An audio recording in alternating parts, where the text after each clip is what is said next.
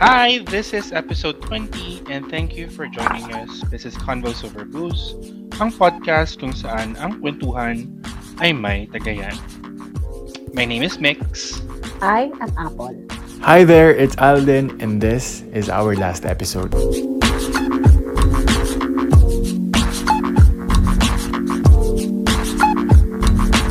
For this week's episode, there will be no What's the Tea? We'll keep it casual and just reminisce about the season that was and talk about things that are usually talked about in Inuman sessions to remain true to our podcast title. Before we proceed to our main discussion, what are you guys drinking for tonight? Ako, I'm just having soju. Actually, meron akong wine, pero before we started, nag-acid reflux ako. So, nag-switch ako to soju. Actually, same. Yung wine na dala-dala ko kanina before nag-record, binigay ko na lang sa tatay ko. Hindi ko, parang hindi ko feel mag-wine today. Ewan ko kung bakit. Siguro ito na dahil ito na yung end natin. Aww. Anyway, I'm drinking gin pomelo na babagay sa aking childhood. Ang unang alak na ininom ko nung bata tayo. Talaga. I feel attacked na tinanggihan niyo yung wine. Because I'm having the usual Cabernet Sauvignon. Tama na yan, para at least merong isa sa atin nag-wine. True. And because of that, Cheers! Cheers! So mga te, ito na yung final episode natin.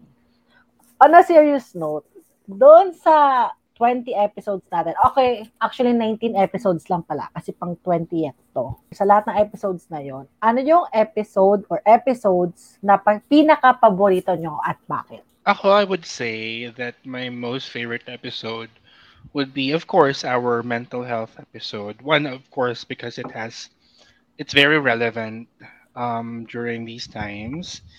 And the episode itself is very personal to me. It's one of those few instances where I was able to open up about the status of my mental health, which I rarely open up even to my closest friends like uh, you guys. I- I'm very grateful to that episode because a lot of people have reached out to me who have also opened up about their own struggles. And I'm actually glad that, you know, I'm not alone in this battle. So, yeah, I would consider that as my most favorite episode. For me naman, I would consider, I have three favorites. First one is the movies, songs, and shows of our lives. Uh, there were several boozers who connected to me saying, I like this recommendations of yours. I'd definitely watch it. And then second one naman on my favorite list is about the breakup. The breakup episode kasi parang nakarelate din sila on how we dealt with our own breakups. And third, yung Meet the Host episode. May mga high school friends kasi tayo din na nag-comment about it. And so, naalala din nila yung mga stories natin. Mm-mm. I agree. Ako naman, ang favorite ko talaga is yung first episode natin. Kasi naalala ko nung time na yon parang ano, sa parang hindi pa ako, actually hindi pa talaga ako sure kung may patutunguhan ba tong pagpo-podcast na to, ganyan, ganyan. Tapos, Mm-mm. so in fairness naman to us, meron namang, meron naman tayo, I think, na i-produce na worth listening to ng mga tao. Tapos, like Aldin, gusto ko din yung meet the host. Kasi, yung tawa ko during that episode, like, feeling ko kahit hindi ako, hindi tayo magkaka-classmate, tas randomly nakinig lang ako sa pinag-uusapan natin on that episode, tatawa at tatawa talaga ako. Kasi naalala ko din yung mga kapatid ko, syempre malalayo yung age gaps namin. Tawang-tawa din sila, tapos hindi sila makapaniwala na, Ate, bakit bakit kayo ganun? Parang sabi niya, parang wala naman daw sa itsura natin na ganun yung mga pag-uugali natin. Gi- Given na ang tatanda na natin, di ba? Tapos ganun tayo ka-childish nung mga panahon na yon. Mm-mm. So, ayun, yun lang naman sa akin. Isa din yan sa favorites ko actually, yung Meet the Host episode natin. And and looking back now, I think at one point we we actually um had a debate if if we're going to push through with the episode or not. Diba? And it, and, and quite surprisingly, it's one of our most listened to episodes. Most, Most downloaded downloaded. episode. True. And I think it's one of our funniest episodes. It's nice to share to our listeners how our friendship started, how we met, And speaking of how our friendship started, one another episode that I liked was our high school memories episode. So kasi parang continuation lang siya ng ano, True. No meet the host episode natin because I mean we've been friends for so long that you know two episodes are just not enough to talk about um, our friendship, our um, lives as, as high school friends.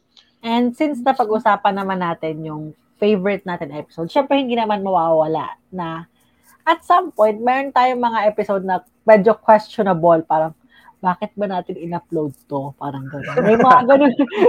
may, or, ba, paano naabot paano naabot sa point na isipin natin yung gantong concept? So, may ganun ba kayo na episode during our 20 episodes sa Converse Over Booze? Ako, honestly, um, nagustuhan ko lahat ng episodes. This episode lang for me, I think, cause like, for me kasi, I would listen to our episodes over and over again. And there is a certain sadness whenever I listen to this episode. This one is quarter life crisis episode, Mm. wherein we discussed about our downfall in in our own different times, and it's sad that it's common to everyone, but it's also uplifting na you're not the only one who's experiencing this. Yeah. So there's also parang a you're not alone in this battle, diba? yeah. How about you, Mix? Ako, I wouldn't say na meron din akong least favorite episode. Although meron tayong parang um, mga subtopics in our um, episodes na medyo when I look back to these episodes, parang ah, parang I shouldn't have said that or I think we shouldn't have done that. One of which is yung sa kailan ka magpapakasal episode natin. I think one of our activities there was what no, because one of our activities there was to create a wedding vow. Like when I listen to that episode and listen to the vow that I created, I kind of feel like it it's too cheesy. And uh? Oo, I, I just kind of feel like it's too cheesy. Saka parang, kapag narinig yun ng ano, which, which he did, Oh my God. oo, napakinggan niya, he didn't say anything about it. Ayokong palakihin yung ulo niya. Okay. Dapat sa tinagalog mo na lang. Oo nga eh, mali ko dapat Tagalog ko lang talaga eh. So kasi baka magpa-translate din. So, yan na natin, carry na yun. But that's cute. Palitan mo na lang kung sakaling ikakasal na kayo. True. Definitely, definitely papalitan ko talaga yun. Itatagalog ko. Pahirapan mo ba siya? What about you, Apple? Like you guys, wala ako yung sinasabi na hindi ko siya bet. Pero yung meron Bakit mo akong... tinanong? Charing. Oh, sorry na pala. o, bawiin ko na pala. I-rewind po natin. Wala po kayo narinig na tungkol to sa tanong ko na yun. anyway, yun sa akin naman, I have two actually. Pero ang reason nun, hindi dahil kine-question ko kung bakit ko inisip yun. Oh. Ang reason ko is parang sa feeling ko kasi sobrang sabaw ko na that day. oh my God, we have a lot of that. Oo, yung parang wala wala kasusta-sustansya yung mga pinagsasabi ko. So ano yung two? Uh, one is yung about yung bakit nagsasalita ng English yung mga Pilipino. Feeling ko at some point, ang sabaw-sabaw ko talaga doon. Mas wala talaga ako may sagot. Yun, yun talagang ini-spoon feed yun ako ng isasagot ko.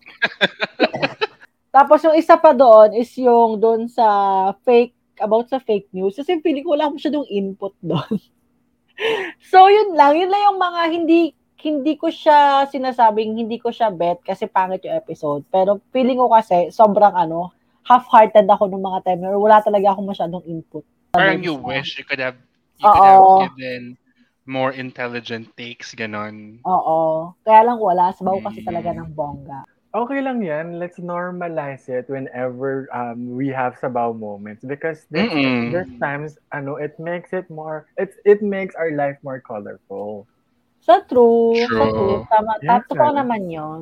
Anyway, ito lang naman. Hypothetical lang naman to guys. Since, syempre ka mag end na nga tayo, di ba?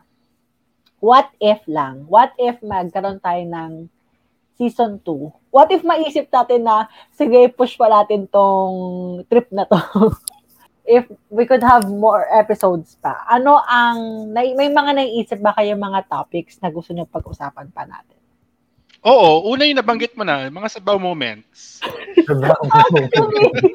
Parang feeling ko marami tayong ganun. Mga lutang sabaw moments. Oo nga, no. Ah, in fairness. How about you, Alden? Ako naman, feeling ko na-discuss ko to during our briefing sessions. Parang gusto ko na one time magkakaroon tayo ng episode wherein we will be focusing on our drinks. Parang um, kakreate tayo ng sariling drinks natin. Tapos, discuss Ooh, natin how to do it and what's in it and kung ano yung effect sa atin nun. Mm. Fun din yun. Oo nga, actually. Ako naman siguro, ano, ang naisip ko, if we could pick one episode sa buhay natin, na gusto mong ulitin, ano yun at saka bakit? Parang, gusto ko mag-reminisce. Parang ganito, gusto ko na gan, gusto ko yung mga gantong ano, yung gantong chikahan na, yung nag-reminisce, reminisce lang. Ah, parang life, if, if life recap. Mga Oo. ganon. parang if you're going to, siguro if you're going to relive one moment in your life, ganon, Mm-mm. what would ano be yun? and why? Oo. True. May papalitan ka ba? Mga ganon. Mga ganyan, yung ganyan tanong, pang, pang pageant question yan. So since, um, along the lines of pageantry na din yan, I think one good episode then is for us to answer uh, the 10 most asked or most famous pageant questions. Ganyan. Ay, oh my God, ang pressure naman. Mm. Kailangan- Forever nga. Kailangan ko pa ng sayang mag-end, sayang last episode na natin to. Uh, Oo. Meron pa namang Miss Universe on December. That that would have been a perfect um episode for that. Sayang. Oh, guys, narinig niyo ba kami, guys? Pilitin niyo kami na mag-season 2 pa. Charay. Yan, sabi ko nga kanina, for this episode, we'll remain true to our podcast title, which is Convos Over Booze. Um, I'd like to ask you guys, what's the drunkest that you have been in an inuman? Wait, ano lang ba to? During our uh, Convos Over No, recording Not, night? not Or- even during our podcast recording. For sure, yung mga lutang moments natin or drunk moments natin during our recordings na hindi natin napaparinig sa mga listeners natin. Feeling ko light pa siya. So for sure, we we have gone um, so much worse than those. Correct. For everybody's information, kasi when we record an episode, di ba, we're drinking. And then afterwards, we would continue with our regular chismisan. Oo. And we would drink pa din continuously. Oo, yung mga one-hour episodes natin or more, tumatagal pa siya, umaabot pa siya ng minsan ng dalawang oras, tatlong oras. Correct. And most of them are, are done ano na, off the record na. True. Yeah. Intentionally off the record. Kasi magkakalat talaga kami for sure. yeah, At ang so let's pinakamakalat sa ating tatlo would Ay, be... ako! Oh, diba? Ikwento mo na sa kanila yung ano mo, yung, yung drunkest moment mo, Apple. Okay, sige. So, yung drunkest moment ko, actually, hindi na siya secret kasi nakita na siya sa stories natin multiple I times. know. Oo nga pala. So, y- yun, yun talaga. Yun din kasi yung worst ko. Kasi doon talaga ako, ano, naging So, alagain mo, ng Nasaan tayo noon? Ano yung, Okay. um, bakit tayo nasa... Bakit nan- nandoon? Oh, sige, go! Exciting to. Um, actually, yung reason nung bangenge moment ko na yun, yung worst bangenge moment ko was, nakasuhan kasi ako noon. so, ayun na nga. Nakasuhan ako. Wait pero, lang. Klaruhin natin. Administrative case lang naman oo, siya. admin, oo, admin case oo. lang naman yon Complaint siya from work. Which is hindi naman napatunayan. Actually, ano lang din, na-dismiss lang din yung kaso. Uh, after a few months. Tapos, ayun nga. So, bilang ano, lumaki ako na hindi ako sanay ng mga ganon, yung mga napupunta sa principal's office, katulad ni ma'am. Natakot talaga ako. Kasi akala ko talaga katapusan ko na. Tapos, so ayun, from Zambales, lumuwas ako ng Manila para makipagkita sa kanila. Kinupkup namin siya. Oo. And then, ayun nga, napag, ano, napag, desisyon na na paglasingan natin to at idalhin ako sa O-Bar. So, ayun Yes, na first nga. time mo sa O-Bar yun. Oo, first time ko sa O-Bar yun. So, ayun. all together.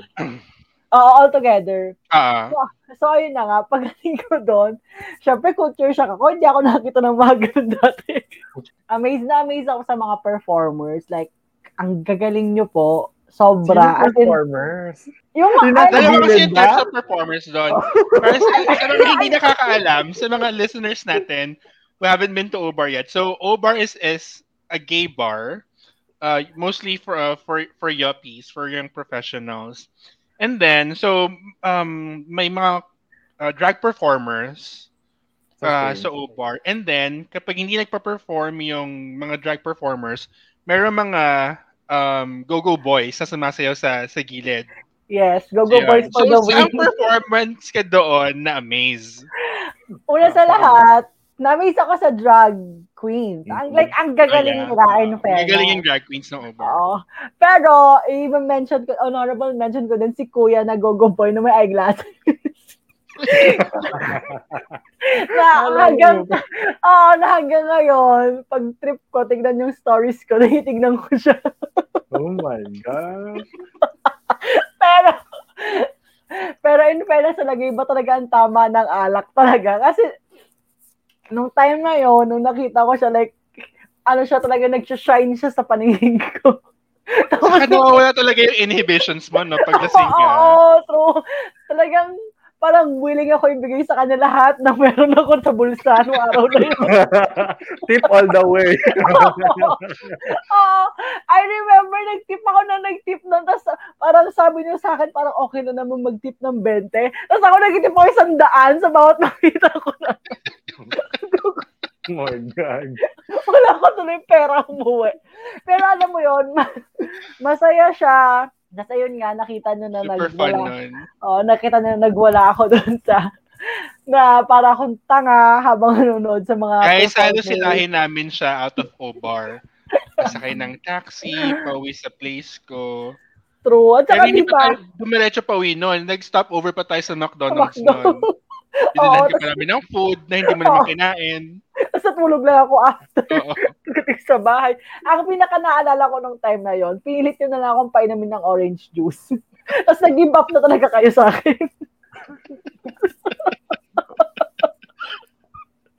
yun.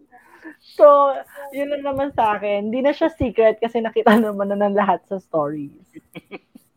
My God, Wild such girl Oo. How about you, Bim? Ako, um, drunkest that you have been. I have two stories. First one, when I was in college pa, um, I attended a house party. Tapos, alam kasi ng mga friends ko in college na ano, good boy ako. Pero nilasing talaga nila ako kasi may doctor na nagbubutas ng tenga, piercing. And I never had a piercing before until that night.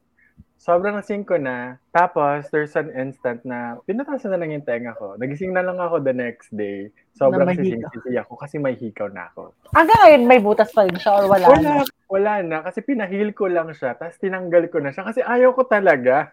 Hindi ko nga alam kung bakit Ay! nangyari yun. So, nalagyan talaga din ikaw ng hikaw talaga literal. May hikaw talaga yun. Kasi parang sabi advice ng doktor, bawal Anong galawin. pinangbutas So, sa'yo? As in, yung, May Yung yung gun talaga? Or ano? Oo. Kasi nagbubutas talaga siya ng Mm. tenga. eh. Pero Ah, after nung ah. gun, may hikaw na siya. Oo, correct. Ayun. So that was in college. Ang bakit ka bonding?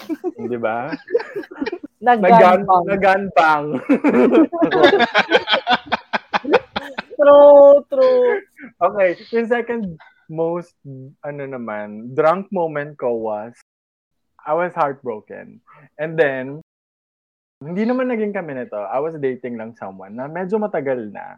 Tapos, I felt like magiging kami na. And then, biglang nagsabi siya na, let's stop this na, ganyan, ganyan. Sinabi niya yun, parang daytime, mga after lunchtime. Eh, same day, I was gonna attend a party.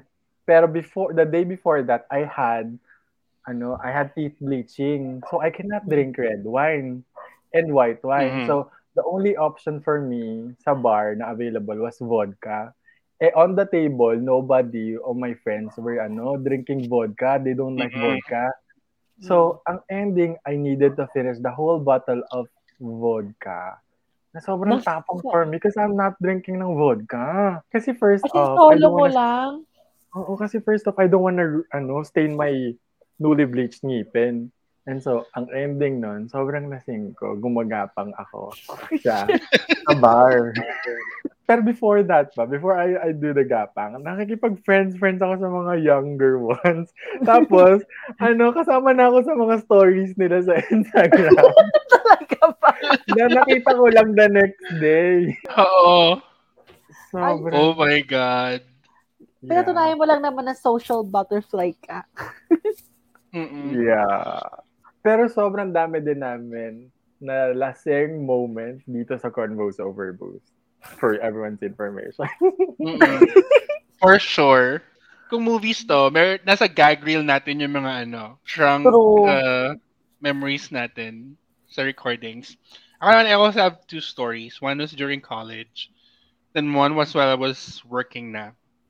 So yung story ko nung college was, so um, we had my classmate, my friends and I had to do a documentary for our theology class. so we had to ano, we had to go to uh, Bael Laguna. Um, so syempre, um, we had to stay there for two nights, I guess. So syempre, one of the during one of one of the nights, um, nag-inuman kami with, with my friends. So inuman, inuman. Yung dinili, syempre college, wala pa kami masyadong budget. Ang iniinom namin was yung ano, yung Red Horse na mucho. Okay. Ang baho pa naman ng Red Horse. So yeah, inom kami, inom kami. And then, syempre, uh, without realizing it, um, I was so drunk um, na I had to, ano, I had to throw up. So, anong nangyari, meron akong, cla- meron akong classmate na nasa CR siya. I didn't know na, na nasa CR siya. Umiihi pala siya. So, um, so yung CR kasi syempre may, may inidoro, tapos sa gilid, merong uh, lavatory. Lavatory. So sa sobrang suka ko, I didn't care if she was inside the CR. Babae to ha. Mm. Naupo siya. She was So- peeing. Oo. So ginawa ko, binuksan ko yung pinto as in yung bukas na ano, yung bukas na hawi na ganon, yung malakas. Oo. Siya, medyo, medyo tipsy na din. No, not even tipsy. Medyo lasing na din siya. Oo. So, yung ginawa niya? Sumigaw siya na, ah! Gumanon siya! Tapos, hindi, niya, hindi niya natapos yung ihi niya. Kasi, nasa suka, suka, suka na ako. Sobrang suka ko, hindi ko napigilan. Sumuka ako sa lavatory. Oh my Tapos, God. ayun, I had, they had to scoop my, ano, my everything out of the lavatory. Pupunta sa, sa inidoro. Oo. So, yun. That's one of my um, drunkest, drunkest stories. Another one was while I was working na. So, my boss and some of my workmates would often go to OBAR.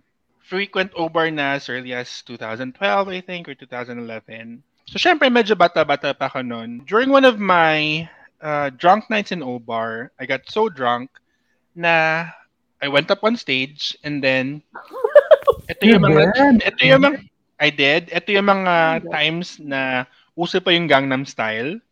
So, di ba, syempre nga, so kapag sa over nga, di ba, kapag hindi nagpa-perform yung ano, yung, yung mga drag queens, so syempre, everyone's dancing lang, ganyan. So, Oo. what I did was I went up on stage, I danced Gangnam Style, as in nakapikit pa girl, ni gano'n.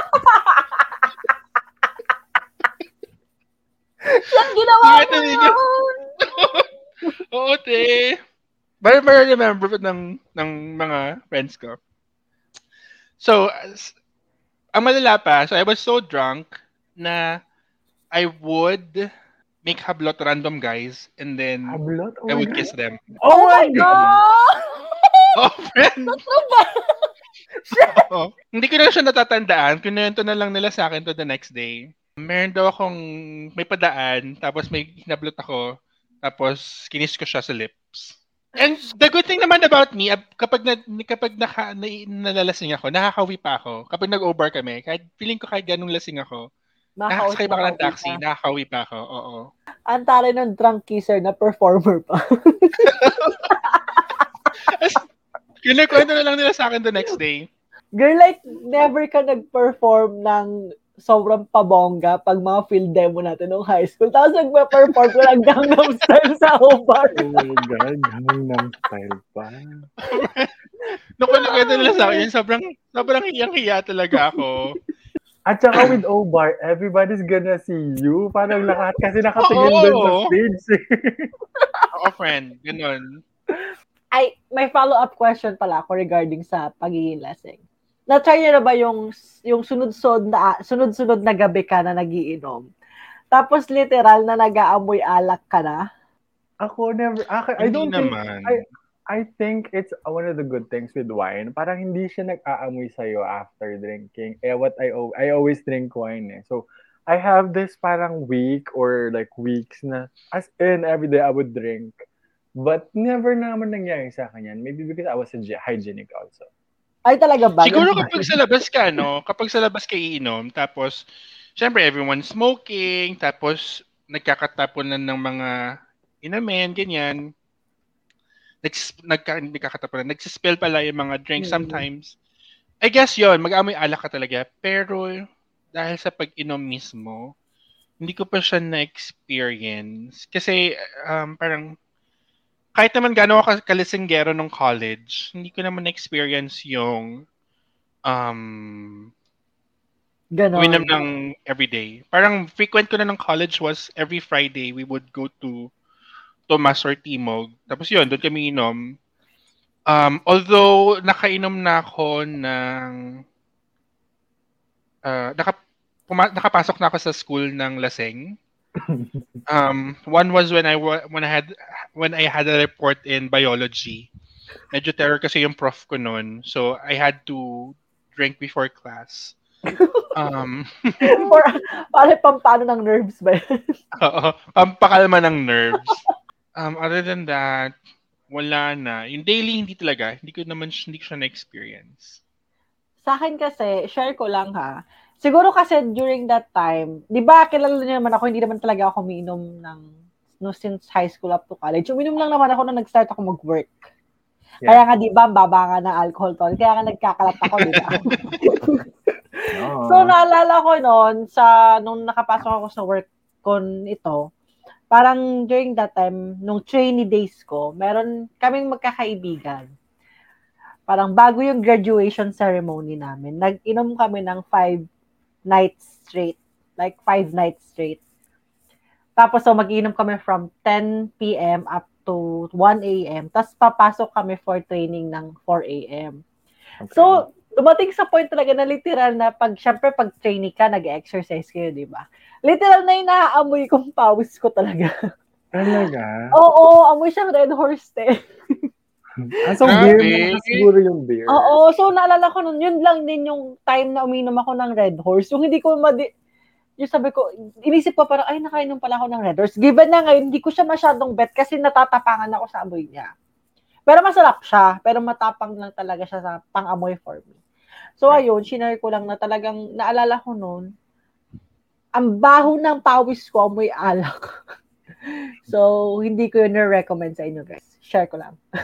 Ko- hindi namin siya gagawin. Noted. Noted with thanks. okay, ito naman. Since nasimulan ko na, have you guys done anything stupid while you were drunk? Bemb, simulan mo. Itsura niya. hindi naman, ano mo, hindi naman secret to sa inyo. Alam nyo na, alam, alam na alam nyo na to. Kasi ang problema sa akin, I would always block my exes. Kahit ano pa yung rason. But another problema is, sa ulo ko yung number. so tendency, pag nalalasing ako, I would call. But there's one, there's this one time, hindi niya alam na I was drunk. I was just talking to him. Natapos yung conversation na hindi Nagkabalikan niya kayo. malalaman na wala, na hindi ako under the influence of alcohol. Pero syempre, walang balikan yun. Ayun. Drunk text yan? Drunk text, drunk call, or drunk, sex? call. Drunk sex? Drunk call! Alam niya abang kasi. oh my God. Drunk call yun. Another, wait lang. May isa pang crazy thing. drunk call, booty call. Magkaiba yun ah. Alam niya abang ulit. Teka, may iba pa akong crazy thing na ginawa ng lasing. Wait, alam ko magkakasama tayo nito. I think it was the same night nung nalasing si Apple. What did you do? Tapos, alam ko, alam nyo to. So, there, there was this follower of mine. Tapos, minessage niya ako in Instagram. Parang sabi niya, I, ano, parang I, I, I can see you. Are you in O-Bar? Ganyan. Oh, yan yun! Oh, yan yun, yeah, I yan remember. Naalala niyo na. And then, I don't know. Maybe I was just too polite to just, ano, what? Tupalit makipaglaplapan ulo. Oh my You were just God. too polite to make tangge? Talaga ba, Bim? Oh, ginusto ko na din. I was single that time. Ay, in fairness naman. True. Oo. See? Oh. Hindi lang ako yung nakikipaglap-lapan sa loob ng bar. Oo, nagulat ako noon kasi alam ko nung bangenge na ako. Tapos pagtingin ko sa gilid, ba't gano'n? hindi matagal. Wait lang, hindi matagal yun ha. Mga Oo, one minute lang, di ba? Parang ano nga yun, parang di ba, di ba doon sa video ko, parang nabiglang na ano ko na yung, ay, bumagsak na yung ulo ko. Tapos pag angat ko, ganun yung nakita ko. Kaya nagulat ako, parang low-key na, na, al, ano ba yun, Shock yung, ka? oo, sabi ko, ay shit, ba't ganun? Tapos yan, back to my lasing ano na, mode na.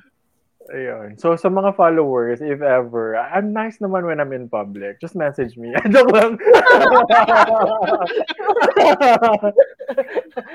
May kapalit 20k. Uy. We're planning, we're planning a trip in December. Kailangan po namin ng panggastos. Oh, 20K po. Inaalay po 20K. namin si Bim sa inyo. 20k po minimum. Baka maniwala sila. Alright, so eto naman, um, for this last question for this topic, how would you compare your alcohol tolerance? I did that. Dali, why hindi niyo pa sinagot? Nga yun sa akin, di ba? Yung I dance sa stage ng Ubar. All in one na kasi yung sagot ko. Ah, So, stupid, drunk, wildest, yun na yun. All in one na siya. sa akin, hindi ako, ako kasi hindi ako naggaganon. Nag the drunk call and or text. I feel so bad about myself. Hindi naman. Don't be for sure marami sa listeners natin Oo. have also done the same thing. Nakaka- nakaka-relate sila sa'yo. Yes. So, ito na nga. So, um, last question for this uh, topic. Um, how would you compare your alcohol tolerance back when you, you were a bit younger um, versus now? Apple, hindi ka masyadong umiinom nung, nung, nung college ka. Hindi talaga. Hindi talaga ako umiinom. Oh, fine. Or nung nag-work ka. You would you would notice the, dif- the difference more. Oo. Kasi less yung Oo. intervals mo. True. At saka ano te, mas nag improve yung panlasa ko sa alak. Kasi dati mahilig ako yung parang sa juice, yung Mhm. juice na alak. Ngayon kasi, oo, ngayon kasi kaya ko nang uminom ng, di ba nga paborito nga namin ng tatay ko ng ano, beer yung pang tatay, yung ano, pilsen. I mean, ayun, nasisik mo. Kasi dati talaga hindi ko, hindi ko bet yon Ayoko nung amoy niya, hindi ko kaya. Ngayon, nasisikmura ko na siya. At saka, Mm. parang, mas nagiging open na ako sa yung, yung randomly lang, kunwari, ala, tara, inom tayo. Kaya one night na parang gusto kong uminom. Unlike before, nung medyo bago-bago pa ako sa pag-inom, feeling ko ano siya, ang weird ko. Ko Na, ano pa rin ko. Kasi si- personally, si mama, hindi, si mama never talaga siya uminom, as in. Tapos si papa ko naman, hindi naman na siya umiinom. So, nung time iniisip ko, hindi nga to ginagawa ni mama, tapos bakit ko gagawin? Yung ganong feeling. Pero ngayon, wala na. Ito nga, di ba yung papa ko, yung wine ko kanya, binigay ko sa kanya. Normal na sa amin mag-inom pag wala lang kaming magawa. Mm. Ako kasi, um, what I've noticed, I'm not sure if nagbago yung tolerance ko, but what I've noticed is that when I am drunk now, ang tama niya sa akin is inaantok ako instead of hilo. Ah, yung lasing ganon, mas ano ako, mas hinihikab ako, mas inaantok ako. So yun yung effect niya sa akin. I'm not sure if that's a good thing or a bad thing. downer na talaga Um, sa'yo. Oo, pampaantok na talaga siya sa akin. How about you, Bim? Ako naman, um, I started drinking college. So, nag-start ako sa mga usual things ng mga rebel kids. Mga tequila, mga hard. And Mm. then, I would drink mga ganyan. Cocktails din. Pero like, um, nung tumanda na ako, mas gusto ko na lang either beer or wine. And in comparison to when, to when I was younger, yung effect sa akin ng alak, parang the usual things na mga nangyayari sa mga lasinggero. Nag-English, nag-a-advise, kahit di kailangan ng advice. Yung mga gano'n. Umiiyak, nagiging drama king.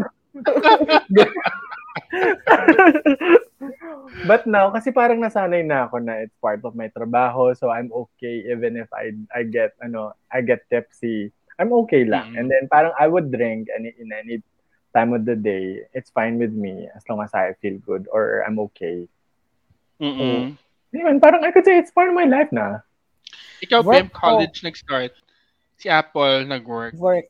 So, I guess it's safe to say na ako yung original wild child sa ating tatlo. Because I started Yeah. drinking when we were in high school. Ay, mo Mm, lang ba na-realize yun? True. And first of all, hindi kami namamaso ng ano, Tampax. True. No, kasi nung ano, kami noon sa Devils, I remember, nag-ano pa kami, beach pa kami. Oo, tapos yun naalala ko, nag-outing kayo. Oo. I mean, dito lang naman, din naman sa, sa, sa town natin. Pero, ayun, madalas, na, madalas yun yung ganap namin noon. Siyempre, underage drinking, high school, ganyan. At dahil dyan, cheers!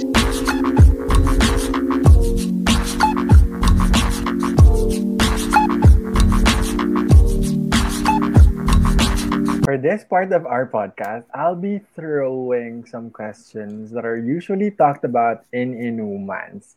Ready na ba kayo? Okay, think about Tito Boy's Fast Talk, but in our version, we could actually explain our answers. Each of one will give our own answers, and then afterwards, we can explain.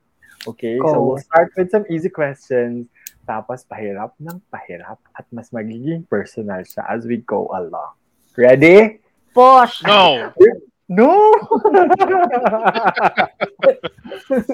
okay, to start with, ang, ang, ang, ang sequence natin, next, Apple, me. Yung answer. Okay. Okay. Game. Okay, first question.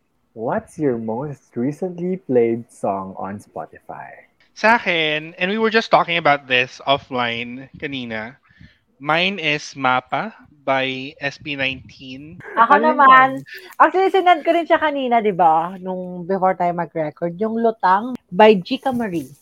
Ang pinakikinggan ko for like um, almost a month na. yung Easy on Easy on Me ni Adele. Oh. O, sa'yo muna, Bakit? Mix. Bakit yon? I don't know, hindi ko alam kung saan ko siya na, na first na napakinggan. Pero I remember this. Um, Apple and I were on, were on our way back home from Subic. Tapos ninahum ko yung ano, yung isang part ng song, yung la ta ta ta ta. Then sabi ni Apple, oh my God, SB19 yan. Sabi niya sa akin. I, I didn't even know that it was it was an A- SB19 song. Tapos sabi ko, ha, talaga? Anong title ng song? And then she, she played it. Tapos yun, LSS na kami. Ilang beses namin siyang plinay uh, True. during the trip. Tapos kanina, hindi ko na naman sure kung saan ko siya napakinggan. Pero I found myself humming again that that part. Tapos since then, pinapakinggan ko siya. Tapos kanina, yung mga dogs ko, hinaham ko sa kanila yung song. I, I don't usually listen to their songs, pero I like this one particularly kasi maganda yung message niya. It's a song for parents. Yeah, maganda yung maganda yung lyrics, maganda yung yung melody. Kaya ko siya nagustuhan. In fairness naman, kahit ako din, una ko narinig yun kay kapatid ko. Lagi niya yung kinakanta. Sabi ko, ano ba yan? And uh, in all fairness, ano ha, I mean, okay yung vocals nila ha. Hmm, maganda, maganda yung kanta. Yung sa akin naman, yung ver- yung song na Lutang. Actually, narinig ko yun sa TikTok. In fairness naman sa TikTok, maraming mga kanta doon na nasa playlist ko ngayon. So, yung kasing kantang yon parang it speaks to me on a spiritual level. As in, gusto, oo, wow. ang sabi lang na doon, gusto ko lang magpalutang-lutang. Like, girl, yun yung gusto kong talagang gawin ngayon. Yung, yung wala akong ibang iintindihin, kundi yun lang. Tapos, given pa, di ba nga, sabi mo kanina, yung song parang psychedelic siya. Yung literal na parang nasa clouds, yung feeling. Oo. Gustong gusto ko siya. Actually, pinapakinggan ko siya bago ako matulog madalas. Wait lang, paano lutang, linawin natin yung lutang na gusto mo. Gusto mo ba yung lutang na parang ka naka-chonky na, no? Yung lutang na masarap. yung lutang na masarap. Ano naman, Ang pinili ko, yung Easy on Me and Adele, aside from first week pa lang nag-number one na agad siya sa Billboard, it's Adele. Nobody can say no to Adele. I like the song. I like the True. melody. True. Kahit hindi ako sobrang makarelate dun sa lyrics because I don't feel like it's relatable on my situation now. But but I like the melody and her song and her itself, herself. So mm. yun, next question. Would you rather be smart or famous? I'd rather be smart. Same, smart. I'd rather be smart too. Talaga ba, Bim? Talaga ba? Talaga ba? Ipupush mo yung Ito nga, sa ating tatlo, sa, sa ating tatlo, like, ano yung ambition mo sa yearbook? So be Be famous. famous. so na you'd rather be smart, Oh, ganon. syempre, we grow. no, high school ako, I wanna be famous. May ano, may character development, sabi nga nila. true. Ah, I wanted to be smart kasi syempre, kailangan ko talaga siya ngayon nag-aaral ako. So, you know, at this point, rather be smart than than be be famous. Yan. Ako same. Kasi para sa akin, mas nakakaganda. Or actually may mga sikat naman na hindi naman sila ganun ka I mean, mali, mali, mali, mali. I mean, para sa akin kasi, kaya gusto maging smart. Kasi feeling ko naman magiging sikat ako dahil matalino ako. Parang ganun. At saka iba kasi pag ano, parang feeling ko pag smart ka, maganda ka na din, parang nadadala ng intelligence lahat. Parang ganun. So, ayun. Parang hindi. Meron parang hindi nadadala ng ano. Oo. Yun din sasabihin ko dapat eh. Pero Ah, hindi naman. ba? Oh, sige, Oo. sorry pala. Oh, di, di, ano pala. Gusto ko pa yung maging smart. It just Ah. makes uh, attractive people more attractive kapag they are smart. Pero if hindi masyado, Uy, meron naman! Uy, meron naman at saka didang pero matalino pero mukhang gwapo. Not all. Oh, sa bagay. Sa bagay. Not Kanya-kanyang taste yan nga naman talaga. Sa true. Dahil, o oh, sige, para sa twist, i-defend ko na lang yung answer ko nung high school. Feeling ko, kaya pinili ko maging famous. Because when you're famous, you have the authority amongst other people. Like you have the influence and you could use your your fame in order to like be rich. Kahit hindi ka masyadong smart. Kasi nga, true. madami din namang mayaman or magaling or kilala, pero hindi ganun katalino. Diba? Diba? At, at may magandang effect yun sa kanila. And nung pagiging matalino or pagiging pagiging famous is to get rich. Mm. If you're smart, you have to be to work. You have to be smart kasi you have to get a good job. You have to get a good job so that you could earn more. Um, you you need to earn more, syempre, to get rich. So, On the other hand, you, you if you get famous, you could sabi ni Alden, you could use your influence, you could go into bus- show business, um, you could be an influencer so that you could earn more. And then if you earn more, you'd get rich. So parang Yeah. end goal lang ng parehas is to become rich. So let's not be smart, let's not be famous, let's be rich. oh my yes. God. Wait lang. We do not. Wait, Please, ano, I have, please. Hindi po, materialistic po talaga ako. Gusto ko lang talaga yumaman. Naaminin ko na. hindi lang end goal natin to be rich. Okay, to be happy din. Like, iba-iba yan sa tao. Like, meron naman na may, mga nagiging happy kahit hindi sila mayaman. It's about your contentment in yourself and how to be happy and how you gauge your happiness, right? Sige, ang showbiz answer natin is to be Hmm. happy. Oo. Pero kasi, pero kasi sabi ni Ariana Grande, pag hindi ka, pag hindi ka, hindi nabibili ng pera ang, ang kaligayahan, ibig sabihin kulang ka pa sa pera. Nagtatagalog si Ariana? No, nasa lyrics niya ng ano yon Seven Rings. Hindi ko mahanap. Parang katong it's ko siya kapon, hindi niya nabanggit yan. Tong, it's ba? Mag-joke kami kagabi. Ay, hindi, hindi siya marunong magmadyo. Huwag kang ano. Si Hindi siya marunong Ariana. magmadyo. Nag-bingo pala. Bingo kagabi. Bingo. Okay, let's move on. Bago pa tayo malasing dyan. Third question, what attracts you first in a person? Next. Brains, charing, braso. Shoot, nakita agad yung brains. Ang ina. X-ray ka, girl. CT scan ka, te. MRI yan.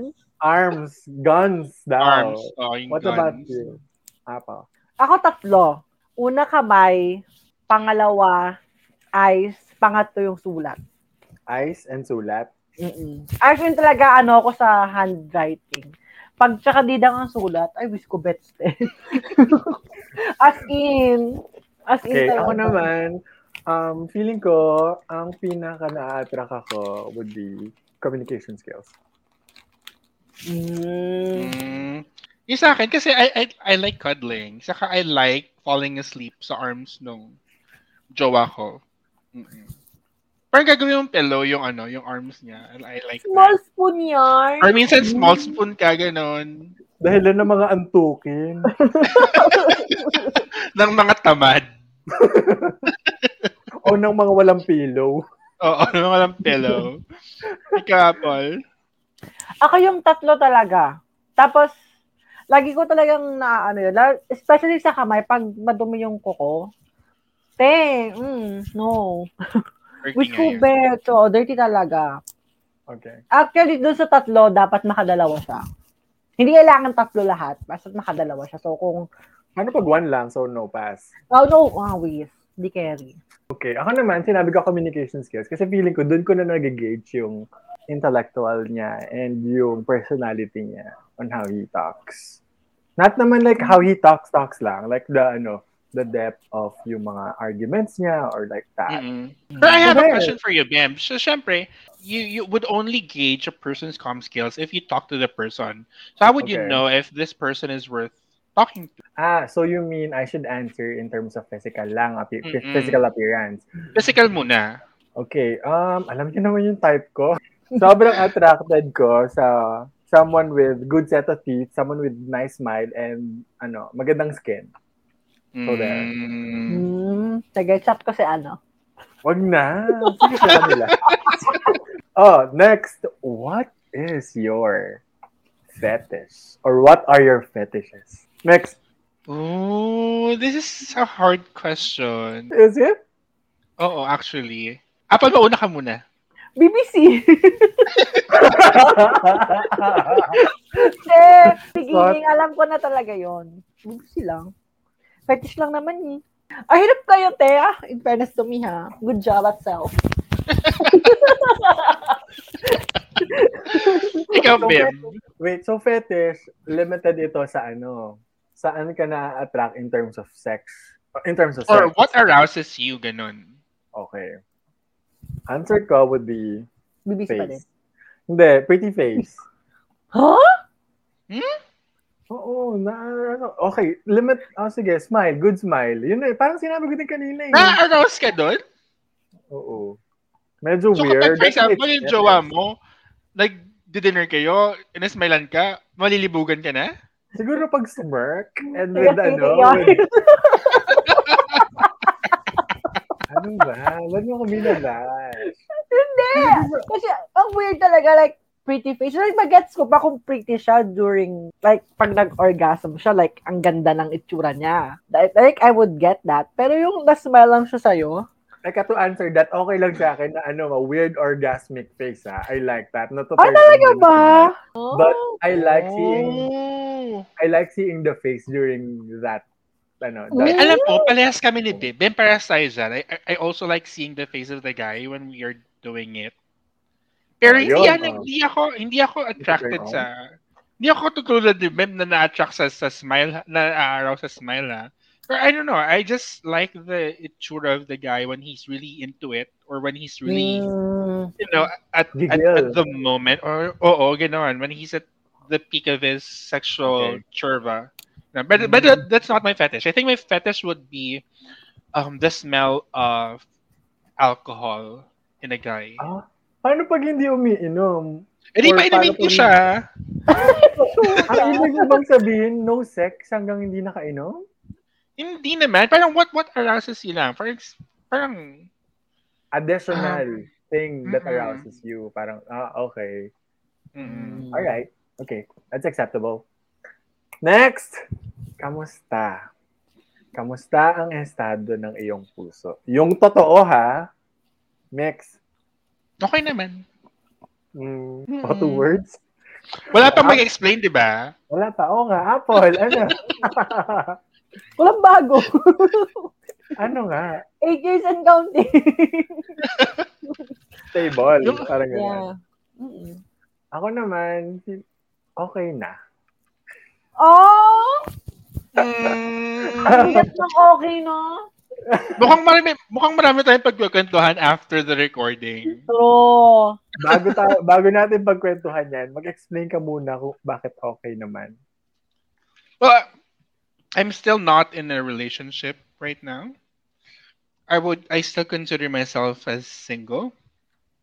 But we are talking again who um I guess we'll find out kung sino siya soon if he gets to come if he gets to uh, go here once travel restrictions are Lifted. much um Ano, lifted na. or or kapag lifted na yung travel restriction. So yan. But yeah, here we are still talking. We are talking again pala. That's good to know. Apple, what about you? Kung tatawagin mo ako nito, siguro ng mga first, ano natin, first weeks natin na nagre-record, sabihin ko sa'yo, ano ako, looking, parang ano, gusto ko ng, gusto ko ng jowa. Pero kanina, actually kanina lang, kausap ko sila mama habang kumakain kami ng lunch. Sabi ko sa kanilang ganun, mayo ko ng mag-asawa kasi pag nakapasa si Adoy, naka-aircon na tayo sa bahay, hindi na lang ako aalis ng bahay. Ano ba yan? Oo, Ano ba ko, yan? Siguro sa kanya, kasi syempre nakacentralize na tayo kasi may pambayad na tayo ng electric bill. So, hindi na ako alis ng hindi na ako mag-aasawa. Tapos masabi ng mama ko sa akin, huwag mong sabihin niya, masama yan. Takot din siya eh. Oo, takot siya. Pero ako talaga ngayon, ano, actually yung dati di ba nakasubscribe ako sa ano, sa dating app. At tinanggal ko na. Hindi na ako ganon ka-eager na magkaroon ng karelasyon. Siguro kasi ano, nakakatamad-tamad talaga for my, para sa akin. So, ayun, hindi na ako nag-effort. Wala ka parehas tayo. I, I'm also not eager to be in a relationship na. Parang chill lang ako. Ay, Kung nasan yung estado ng puso ko na. Kung meron, meron. Kung wala, okay lang din naman. Yeah, true. Ikaw, Bem. Ako naman, okay na ako. Ah, katulad na sa inyo, kung meron, meron, kung wala, wala. But So I'm let's okay. just say that you have turned over a new leaf. Yeah, let's just say that. That sounds good ha, in fairness to you. Nangako yung writer sa ating tatlo, di ba? Oo. True. Buti ka lang talaga, andyan ka. Okay, anyway, next question. Semifinals na to ha. Go. What would you consider as your life's biggest regret so far? Again, I repeat the question. Ang hirap. What would you consider as your life's biggest regret so far? Ako so far, not getting into law school right after college. If I had only known that I would go to college um, eight years or nine years after I've started working, I would have done it earlier. Kasi um, at least if I have done it earlier, yung yung fresh pa yung utak ko, ganyan, or I could, like, or my, there's still a lot of space sa utak ko to learn. Um, fresh pa yung mga natutunan ko from college, yung mga skills that I've, I've, I've gotten from college. So, yeah, I think as of now, that would be my biggest regret. Ay, nag-explain na ako. Bakit nga? Kasi yan, nalasing na ako. Sorry. So, Sorry. ako, so, pag Wala ako ka ng chance mamaya. Oo, wala na akong Oh, chance mamaya. Explain mo na agad din, Apple. Para, Mm-mm. para fair. What would you consider is your biggest regret in life? Ako siguro ano, hindi ko pinush na maging nurse talaga. Like, kung ipinagpi... Inisip ko kasi kung paano kaya kung pinag, pinagpilitan ko sa parents ko na ano, na mag-nurse na lang ako. Kasi during, during my time, nung bago akong graduate ng nursing, no, actually, nung nakuha ko yung lisensya ko, ang hirap magtrabaho. Like, you have to pay sa mga hospital to get trainees and ganyan. Tapos ngayon, madali na lang. Parang, na-miss ko, na-miss ko siguro kasi yung feeling ng hospital setting. Given na sa work ko kasi ngayon, more on office work ako. Na-miss ko lang yung pakiramdam, yung excitement. Pag, lalo na pag na, naalala ko nung nasa delivery room ako, na, na-miss ko yung amoy ng ospital, na-miss ko yung environment. Parang ganun. Mm. Yun na naman. Pero okay naman ako sa work ko. Like, hello, marami akong mga bagay na naipundar because of my work. Hindi naman ako Oh, nagsisisi. tapos na si Adoy. Nag-ano na siya ngayon. Nag-PPLE na siya ngayon. Yun na nga. So, hindi ko naman siya masabing, masabing regret na exisiyan ko talaga. Pero kung pabibigyan ako ng chance para mag ano, gumawa ng ibang bagay, yun, I would choose na ano, maging nurse. Pwede How ba ba? Mahabol yan? Actually, pwede pa. Actually, Kaya pa yan, kayang-kaya. Lalo na ngayon, kayang-kaya yan. actually, nag-apply ako. Ah. Mm. Nag-apply ako sa ano, may na-applyan ako sa na somewhere. Kaya lang kasi may placement fee na parang 400k. Sinisip Ha? ko. Mm-mm. Sinisip ko, ay, man-. Sabi ko, antare may placement fee. Sabi ko ganun, eh, kung tutuusin nga ngayon, nagmamakaawa nga ang mga ospital na mag-hire ng mga nurses. Mm-mm. So, hindi ko pinatos. Hinayaan ko lang. Hanap-hanap lang. I think may chance and may opportunity pa na dadating for you. Yeah, Baka definitely. that specific opportunity, it's not really for you pa. Yeah. Baka magiging ano, general ka pa dyan. Ano yun, 40 na ako, te. 50 na ako, te. Hindi na ako magna-nurse nun, te. Anyways, ako naman, I would consider, wait, I was thinking kanina, I should have answered, I am living a life with no regrets. Pero kasi, I, I wouldn't sound so pageanty. So I would just say, feeling ko, kasi, I was a little too stiff in my life.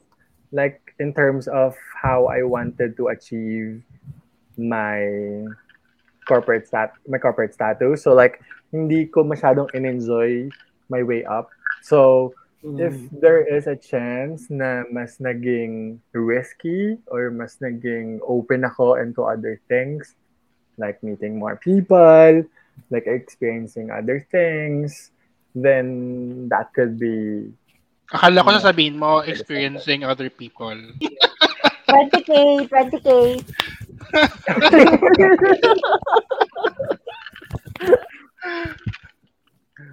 Anyways, um, next question.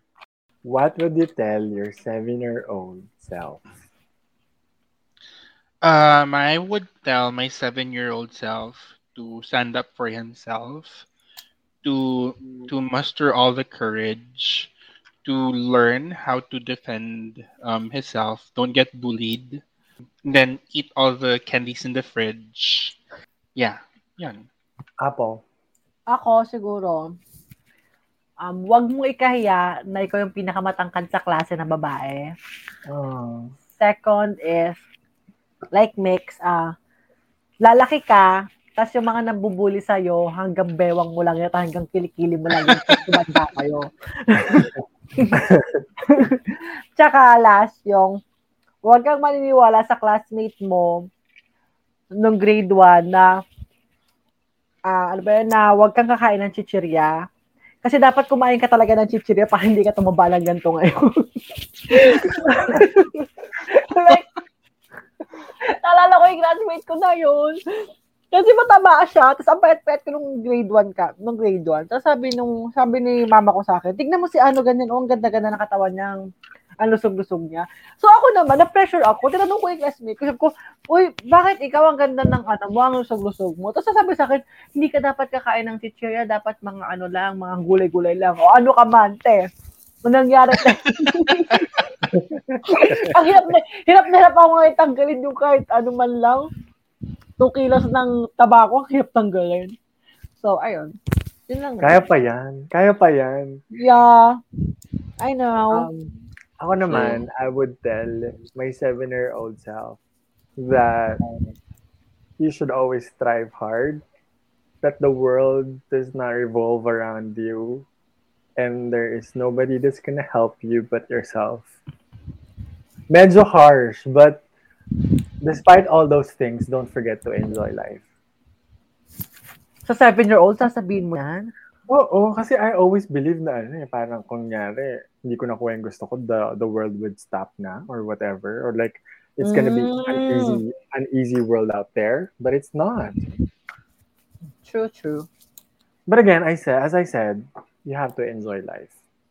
Next question.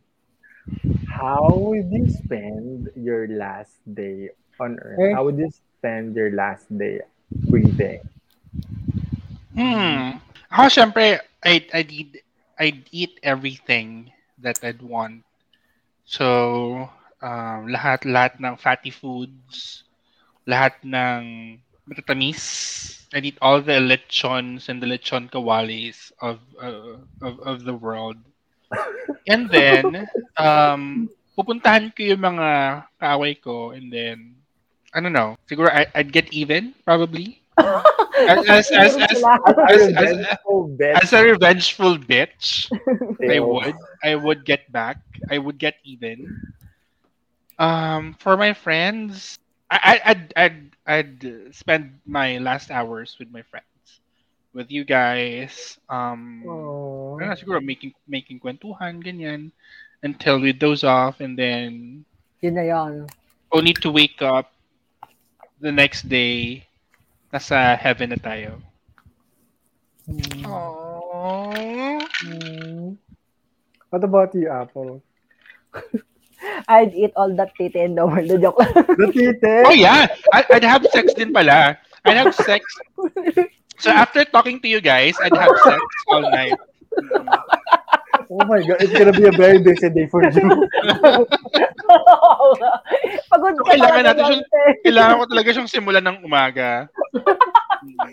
Oo, every minute, ano, count.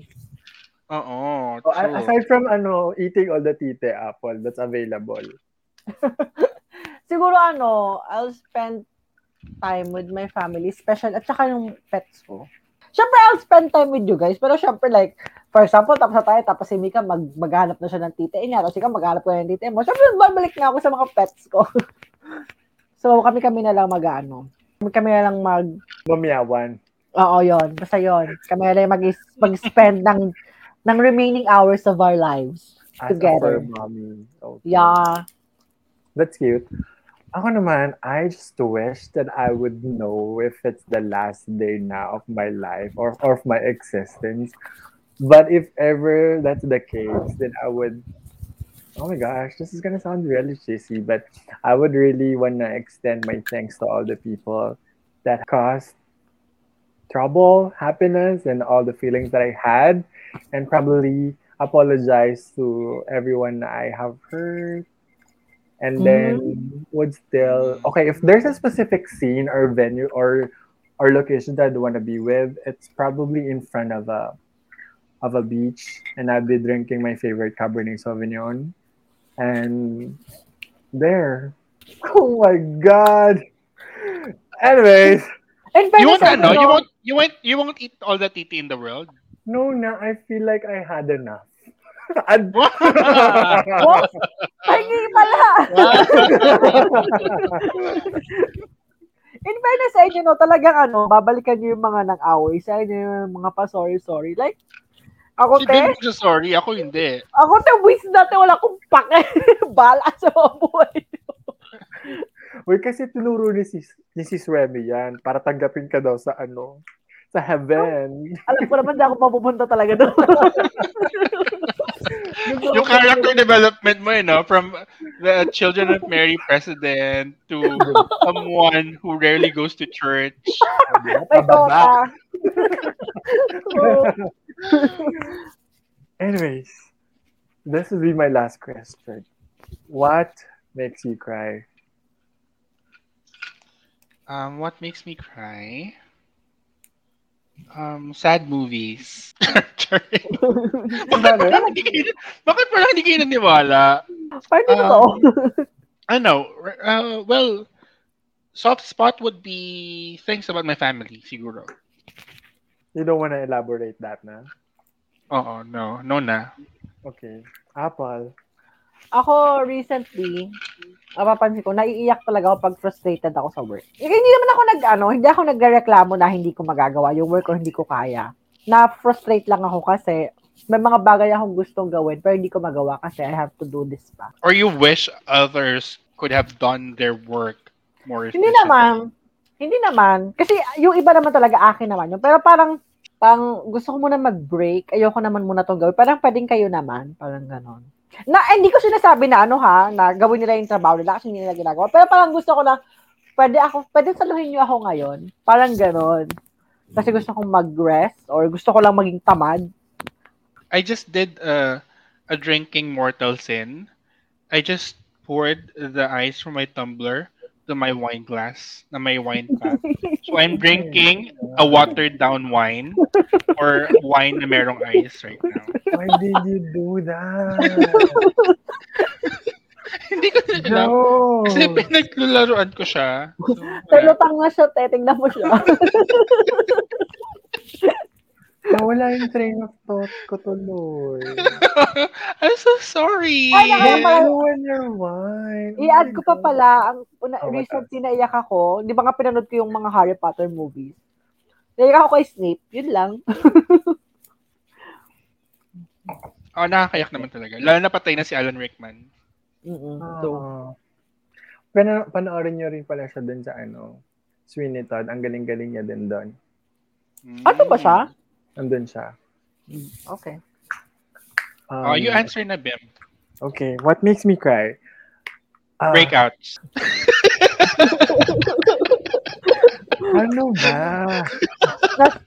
Sobrang superficial na yung image mo sa mga listeners natin. Oo, ano ba? Don't expose me naman dahil.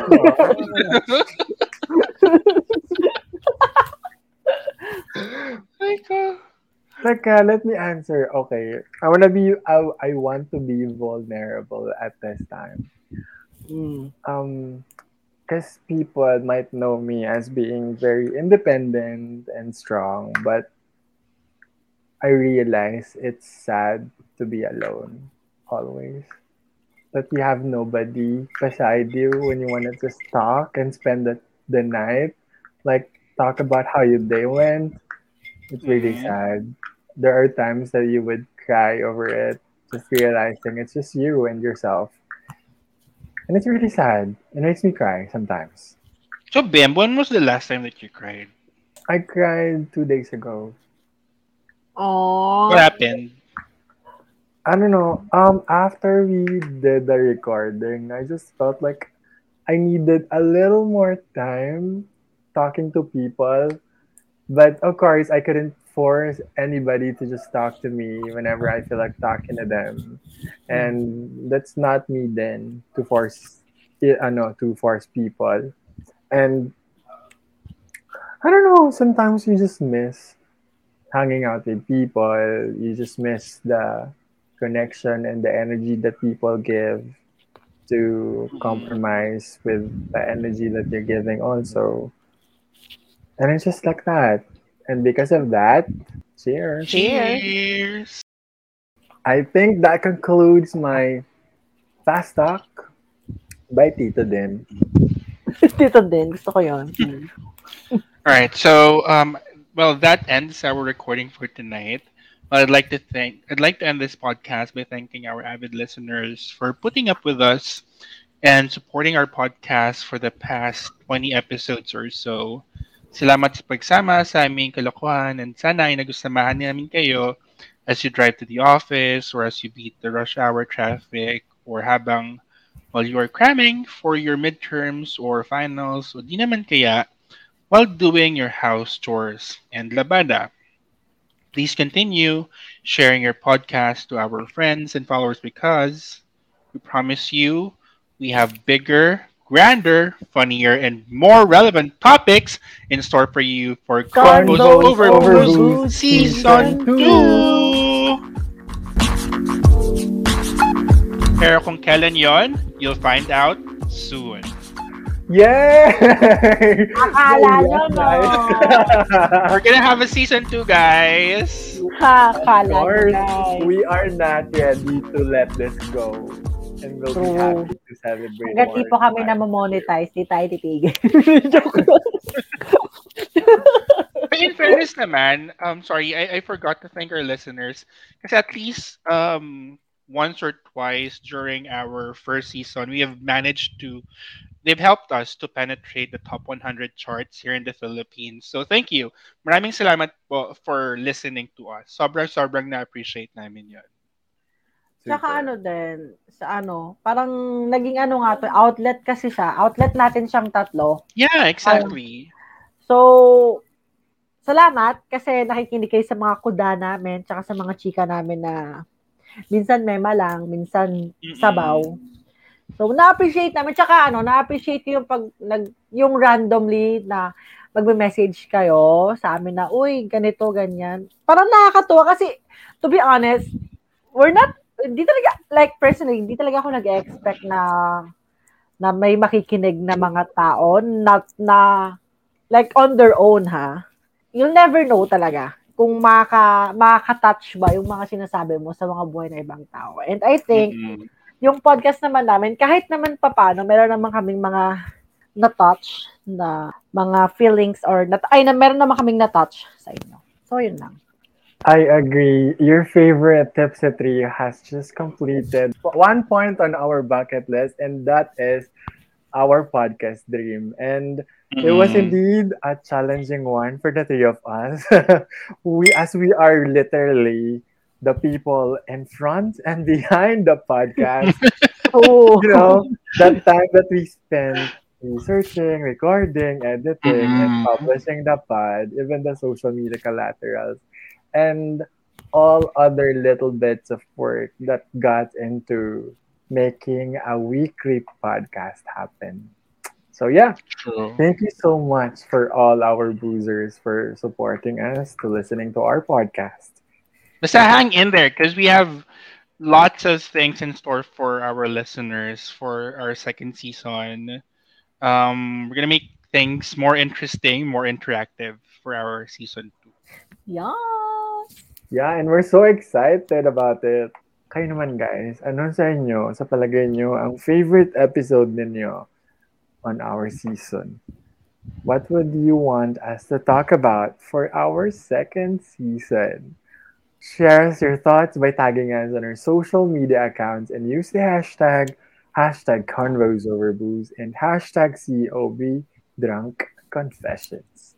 Feel free to follow us as well on our personal social media accounts. I have Twitter, Facebook, and Instagram at aldin.ph. That's Alpha Lima Delta India Nancy dot Papa Hotel. Aldin.ph. Uh, I'm on Instagram and Twitter. That's mix underscore universe m i k s underscore universe. I'm on Twitter and Instagram, and that's at Apple Salido. That's A P O L S A L I D O. And you may also visit our official Facebook, Twitter, and Instagram account at Convos Over Booze. So don't forget to like and follow us on Apple Podcasts. And if you're listening via Spotify, please do click the follow button and notification bell to be notified once we drop our new episode on our new season. Partnership and collabs, you may email us at convosoverbooze at gmail.com. Yep. So we're again last reminder to our listeners. We're also seeing a decrease in COVID cases for the past days, but that doesn't mean that we should let our guards down. So please, let's still practice social distancing, stay safe, um, stay at home if possible, and get vaccinated. And this is Convos Convos over booze, season, season one. one. Cheers. Cheers.